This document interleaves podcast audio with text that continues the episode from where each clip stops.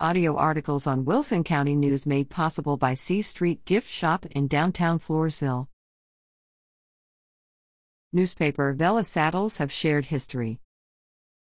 Frank Waldrop of Elkton, Virginia, explores downtown during a recent stop in Floresville. He was on his way to Corpus Christi from Austin with friends when they made a side trip to the Wilson County News. Frank is the proud owner of a Vela working saddle that carries the Vela markings, and he wanted to know more about it. He did some research online that led him to the newspaper building, which once housed the Vela Saddle Shop. While visiting, Frank was able to see some of the original shipping documents from the saddles and another working saddle owned by the newspaper.